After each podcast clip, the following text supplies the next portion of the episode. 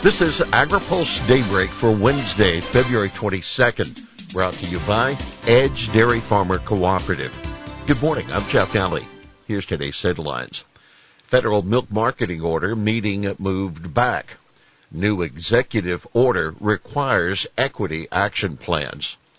The federal milk marketing order meeting has been moved back by dairy industry groups. A compromise between the two leading dairy groups on how best to fix the federal milk marketing order remains weeks away. At the end of January, International Dairy Foods Association President and CEO Michael Dykes said his organization would move ahead with filing a petition with USDA requesting a hearing focused only on adjusting making allowances. At the time, he said if a decision with the National Milk Producers Federation was not made by the week of February 20th, IDFA would move forward on its own. National Milk Producers Federation is seeking a more comprehensive approach and likely will approve its own proposal at its board meeting March 7th and 8th. Matt Herrick, IDFA Senior Vice President of Public Affairs and Communications, said IDFA continues to work with colleagues at National Milk to seek alignment on priorities. He adds a meeting has been scheduled for March 13th. We are hopeful that we can reach a united position, Herrick says. New executive order requires equity action plans all federal agencies will have to submit equity action plans to the White House by September and annually thereafter. That according to a new executive order issued by President Biden.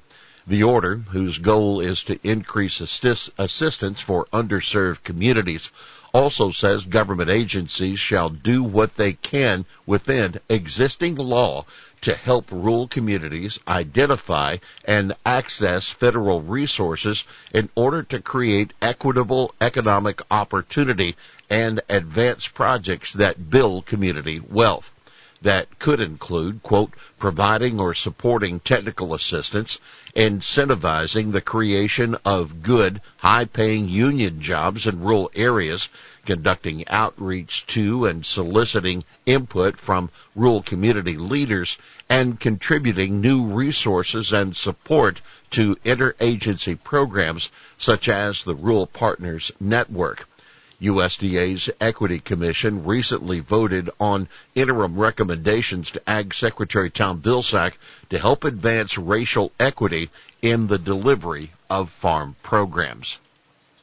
Young farmers seek transition of 1 million acres of farmland to next generation. Access to land is the biggest hurdle for the next generation of farmers.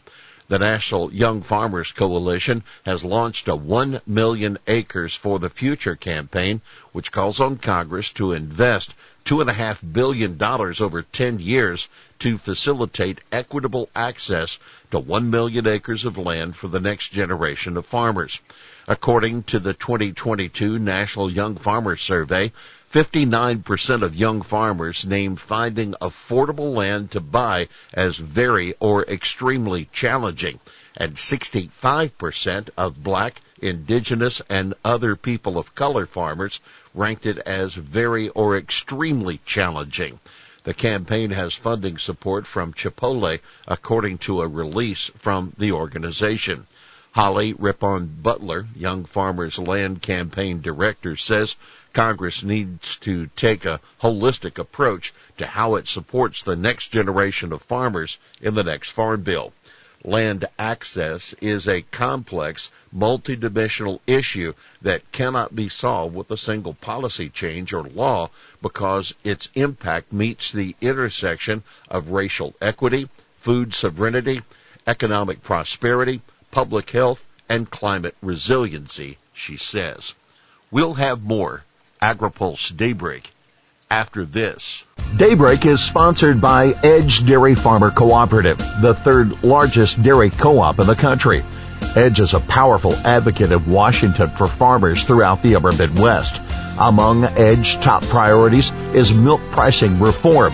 Over its long history, the federal order system has aimed to serve farmers by ensuring the orderly marketing of fluid milk. But changing production and consumption patterns are rendering the system ineffective. Edge envisions changes that create flexibility, promote fairness, and strengthen the relationship between farmers and processors. Welcome back to AgriPulse Daybreak. National Young Farmers Coalition releases Farm Bill priorities. The National Young Farmers Coalition also is asking Congress to establish a new initiative to fund community-led land access projects as well as involving farmers' access to credit and increase data gathering efforts related to land access in the 2023 Farm Bill. The group said in its written policy framework that funding for the proposed community-led land project initiative may take the form of a long-term forgivable loan that incorporates support for housing, infrastructure, farmer training, technical assistance, and land stewardship practices and should be available as a line of credit or grant prior to the purchase. The group also is calling on Congress to create a new office within the Agriculture Department's Farm Production and Conservation Mission area focused on equitable access to land and centering the needs of small, beginning, urban, and BIPOC farmers. Fiscal year 2022, a record year for illegal meat smuggling there are a lot of animal products that are illegal to ship to the U.S. from China. That doesn't stop people from trying.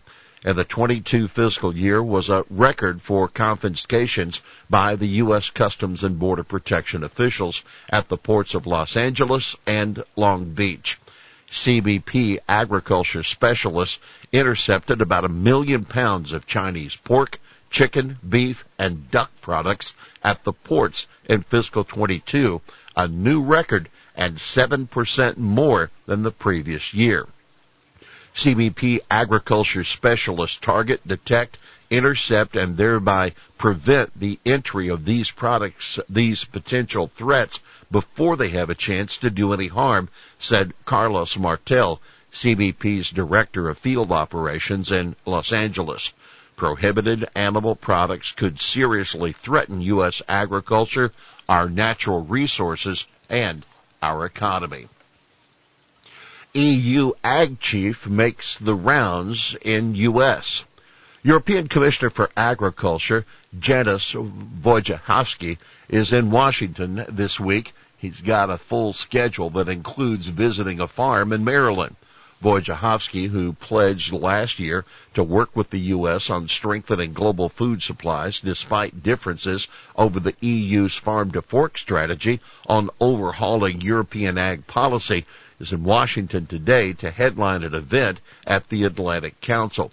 Tomorrow, Wojciechowski will be making a joint presentation with Ag Secretary Tom Vilsack at USDA's annual USDA Agriculture Outlook in Arlington, Virginia. And then both of them will head to Carroll County in Maryland to visit a family operated farm. Well, that's daybreak for this Wednesday, February 22nd, brought to you by Edge Dairy Farmer Cooperative. For the latest news out of Washington, D.C., visit agripulse.com. For AgriPulse Daybreak, I'm Jeff Nalley.